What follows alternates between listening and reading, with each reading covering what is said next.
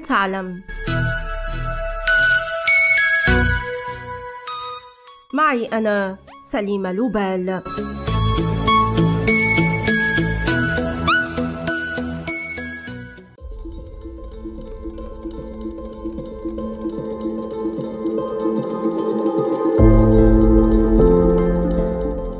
بدأ البشر ينظفون أسنانهم منذ فجر التاريخ إلا أن ظهور فرشاة الأسنان حديث للغاية. ففي العصور القديمة استخدم الرومان والمصريون قضبانا خشبية مغلفة بالأفيون.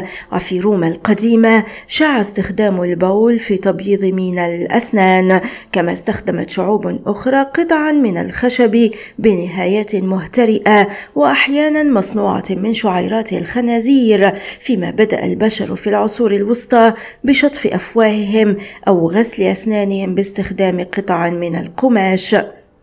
وتشير موسوعة صينية تعود إلى العام 1609 إلى أن أول فرشاة أسنان ابتكرت في الصين العام 1498 وكانت مصنوعة من شعر الخنزير لينتشر بعدها استخدامها في أوروبا لكن بين طبقة الأثرياء فقط الذين كانوا يضعونها على رقابهم.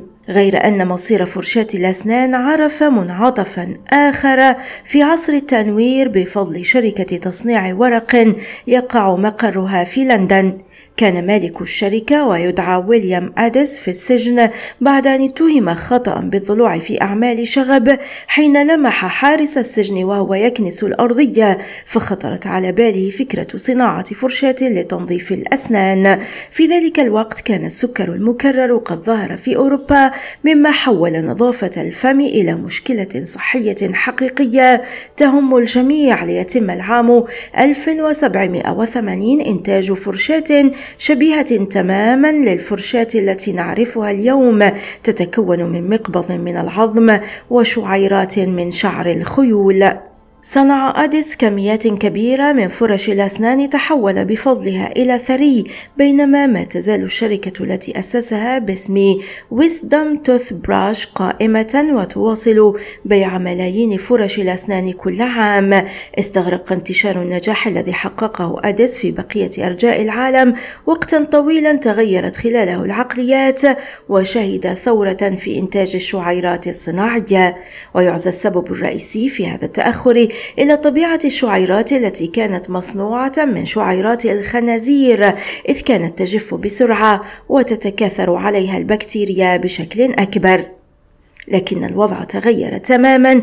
العام 1938 بعد أن طرحت الشركة الأمريكية ديبان في الأسواق أول فرشاة مصنوعة من البلاستيك. وكان علينا أن ننتظر الحرب العالمية الثانية حتى نشهد انتشار فرش الأسنان في القارة العجوز مع وصول طلائع الجنود الأمريكيين الذين اكتشف الأوروبيون بفضلهم كوكاكولا والعلكة والشوكولاتة وفرش الأسنان البلاستيكية. ومنذ ذلك الحين لم تتوقف فرش الأسنان عن التطور فأصبح لدينا فرش كهربائية وفرش مرتبطة بالبلوتوث وأخرى برؤوس منفصلة. لكن في خضم قصة فرشاة الأسنان يجب أن نستذكر حرص المسلمين على استخدام السواك للعناية بصحة الفم والأسنان. والسواك هو عود خشبي يؤخذ من شجرة الأراك التي تشبه شجرة الرمان ويمتاز باحتوائه على مجموعة من ألياف السلولوز التي تعمل على تنظيف الأسنان وإزالة بقايا الطعام وطبقة السواد بفعل ميكانيكي عند فرك الأسنان.